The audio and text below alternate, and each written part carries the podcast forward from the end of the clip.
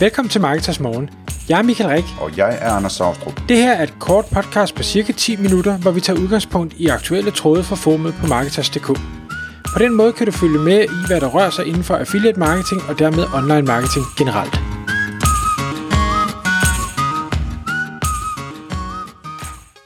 Godmorgen Michael. Godmorgen, Anders. Så er det tid til Marketers Morgen. Klokken er 06.00, og vi skal i dag tale om, hvordan man sælger en content hjemmeside for maksimal profit. Og øh, det lyder måske lidt fancy, men altså hvis man nu har en hjemmeside med, med indhold på, man gerne vil, vil sælge øh, til den højst mulige pris, så er det vel det, det handler om i bund og grund. Øh, det fede her, det er, at, at, at øh, det, som øh, du kommer til at fortælle om om lidt, Michael, det er baseret på en artikel fra Empire Flippers, øh, som er sådan en service, der, der hjælper med at sælge en masse hjemmesider, øh, hvor de har analyseret på salget fra øh, salget af 447 websites. Øh, og så synes jeg jo, det begynder at blive rigtig spændende, at der er nogen, der har sat sig ned og set på, jamen, hvad er det egentlig, der, der kendetegner det ene og det andet, og hvilke udfald der kommer, hvis tingene er som sådan og sådan. Så jeg glæder mig rigtig meget til at høre, hvad du har læst der, Michael. Mm. Jamen, så lad mig prøve at, at øh, uddybe, hvad det er, jeg har læst. Netop fordi det er baseret på, på de her data. Man skal sige Empire Flippers, for dem, der ikke ved, hvad det er. Den her, det er en platform, hvor man sælger hjemmesider, men i modsætning til mange af de andre platforme, for eksempel Flipper, som er en af de helt store platforme derude, så er Empire Flippers øh, nok mere øh, kvalitativ end kvantitativ. Altså det er, de laver en screening af øh, sælgere, de laver screeninger af køberne, de er selv en del af processen øh, i, i køb og salg og, og validering af tingene og, og kommer med input og sådan noget. Jeg tror også, de tager et højere cut for det, end, end hvad hedder det, Flipper gør. Men det betyder bare, at hvis man leder efter, eller man har et kvalitetswebsite, eller man leder efter at købe et kvalitetswebsite, så er Empire Flippers i hvert fald et rigtig godt sted at kigge. Øhm, de sælger selvfølgelig mange forskellige typer hjemmesider på Empire Flippers. Vi kigger på content hjemmesider, altså dem, der har indhold, dem, der er tekstbaseret, dem, der ofte kører meget på øh, hvad hedder det, søgemaskineoptimering, altså organisk trafik. Og yderligere så har de prøvet at kategorisere det ned til tre typer øh, indtægter, kan man vel sige. Altså, at man er enten øh, en Amazon Associate, i bund og grund betyder det bare, at man er affiliate for Amazon, om man kører andre former for affiliate marketing. Jeg synes faktisk, det er ret blæret, at de deler Amazon op i sin egen kategori, bare fordi de er så store, fordi beg- begge dele er affiliate. Øhm, andet affiliate marketing, og så den sidste, der er display advertising, altså hvor man øh, viser reklamer på sine sider, og i bund og grund tjener i, i forhold til selvfølgelig kvaliteten hjemmesiden har, men den mængde trafik, man får ind. Der er det ikke så meget om trafikken øh, nødvendigvis konverterer, der er det mere, at der er masser af trafik. Det de så siger, det er, at for meget, meget ofte for de her sites, der nu bliver solgt, så er de, øh, de her tre typer af indtægtskilder er ofte kombineret. Det er, ikke, det er sjældent, at at man kun er Amazon affiliate, eller man kun er affiliate marketing, eller man kun er øh, display. Der er som regel en kombination af de flere ting, fordi øh, jamen, hvis ikke de køber, så får man penge, fordi man har trafik. Øh, hvis de køber, så får du både penge, fordi du har trafik, og fordi du har et affiliate link. Øh, og derfor giver det øh, mest mening for ejeren af hjemmesiden at, at køre flere forskellige typer. Når de så kigger på data over, over de sidste, øh, nu har de kigget på, på de sidste tre fulde år, altså øh, 2018, 2019, 2020, så øh, kigger de på multipler. Det er jo sådan, når man handler hjemmesider, så øh, plejer man gerne at sige, jamen øh, den her hjemmeside, den øh, tjener x antal penge, så skal jeg gange det med øh, per, per måned, så skal jeg gange det med en multipel, og hvad skal det her så cirka koste? Øh, så, så sort-hvidt kan man ikke nødvendigvis sige det, jeg skal nok vende tilbage til noget af det lige om lidt, men der kan de bare se generelt, øh, hvad hedder det, at der er en stigning, hvor en multiple i 18 hed 27,6, øh, x i 19 hed den 29,9, og i 2020 hed den 31,6, og jeg vil ved min gamle hat, hvis jeg havde en hat, øh, på at i 2021, der kommer multiplen til at være endnu højere øh, end 31,6 i snit. Yderligere så kigger de også på, at øh, selve størrelsen på handlerne øh, vokser også, så det er ikke, ikke kun på grund af multiplerne, men også fordi det, der bliver sat til salg og det, der bliver købt, er mere øh, velfunderede sites, eller i hvert fald mere øh, øh hvad hedder det, indbringende sites. I øh, 2020, der var den gennemsnitlige handelspris lige under 600.000 danske kroner. Øh, så det er der immer væk også en, en slags penge for de fleste. Øh, men det de siger, det er, at, at i de tal, der ligger en skævvridning, hvor der, der ligger en stor mængde, øh, måske under de her 600.000 kroner, og så er der så sites også, der måske bliver solgt for øh, 3 millioner, 4 millioner, 5, 6, 7 millioner kroner, som så trækker i den, øh, den modsatte retning. Det er derfor gennemsnittet kan man som sådan ikke rigtig bruge til noget, fordi der er noget i, i begge ender. Men de kan se en stigning, at det bliver større og større. Hvorfor er det så, at, øh, at de ser den tendens? Det de også prøver at komme med nogle bud på.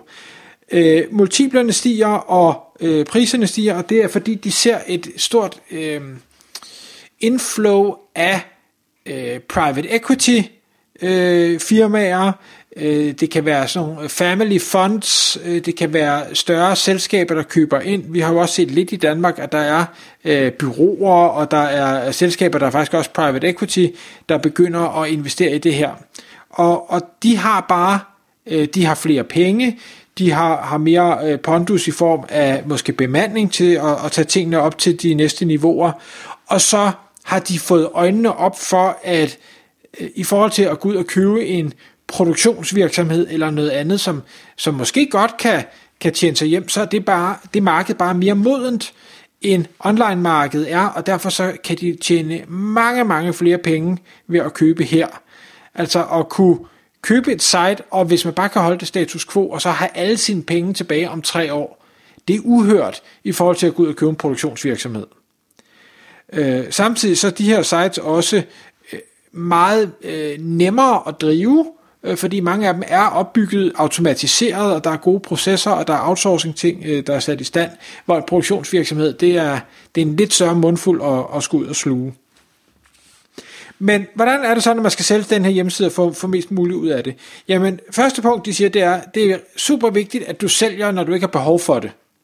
Hvis du har behov for de penge, som et salg giver, så er det ikke det optimale sted for dig at sælge. Det er jo sådan lidt, nå, jamen, hvis du har behov for det, så har du behov for det. Du skal bare vide, bedre sælge nu, hvor du ikke savner pengene end ellers, fordi du er mindre presset, du behøver ikke acceptere øh, lave bud, bare fordi du står og mangler pengene. Et andet tidspunkt, hvor det er rigtig godt at sælge, det er, hvis du er nået til et punkt, hvor du siger, jeg har ikke tiden længere, jeg gider ikke rigtigt, jeg vil ikke lægge den indsats, der skal til, øh, bare måske for at holde det status quo, jamen så vil man se, at indtægten begynder at falde. Hvis indtægten begynder at falde, så vil prisen, øh, salgsprisen også falde, så det er langt bedre at sælge på toppen. Ikke nødvendigvis toppen for sitets potentiale, men toppen for, hvad du ligesom kan bringe det til med den indsats og det, den øh, lyst og, og motivation, du har. Hvordan er det så med prisfastsætter? Jamen, vi skal have fundet den her pris. Har man sæsonbaseret websites, så øh, kigger man normalt over en 12 måneder periode, så, så man kan ikke bare sige, at nu sælger jeg i, i foråret, fordi det der mit site klarer sig godt. Altså der er køberne trods alt dygtige nok til at sige, ja ja, vi ved godt, at græsslåmaskiner, det bliver solgt, når vejret er godt, det bliver ikke solgt, når det sner udenfor, øh, så vi kigger over en 12 måneder periode, hvordan ser det ud. Så dermed også sagt, hvis du har vækstet helt vildt fra sidste år til i år, jamen så kan det godt være, at du lige skal vente lidt længere, inden du sælger sitet, for at få de, de mindste måneder ud af det her øh, hvad det, 12 måneders gennemsnit, som der bliver regnet på.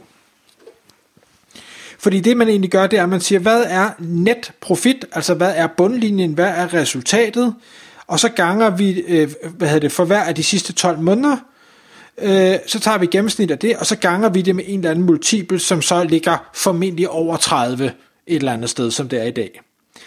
Men hvad den her multiple er, øh, afhænger også af, hvad er det for et site, vi har med at gøre. For eksempel, er der flere indtægtskilder?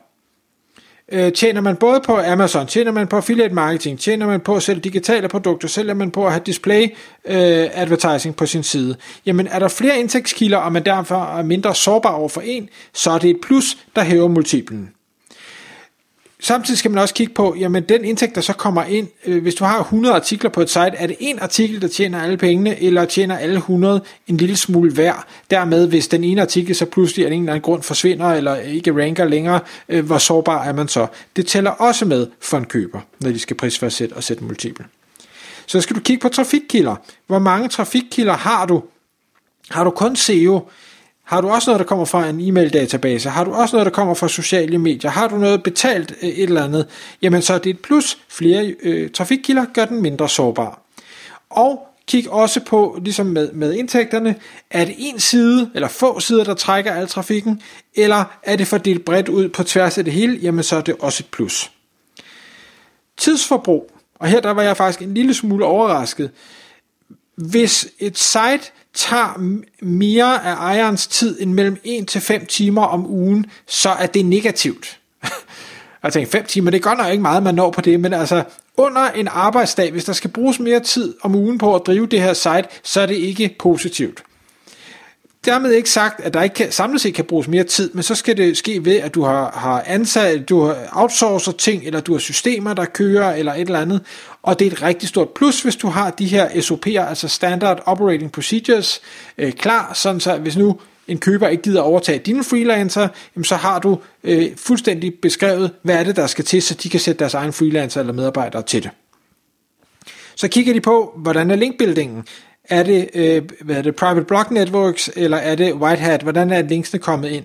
Har du e-mail lister? Hvor store er de? Har du følger på sociale medier, og hvor mange har du? Hvor gammelt er sitet? Er det noget, du bankede op for 12 måneder siden, eller har det 10 år på banen? Det er også super vigtigt. Og så skal du til slut have enorm styr på dine data, din økonomi og din tracking.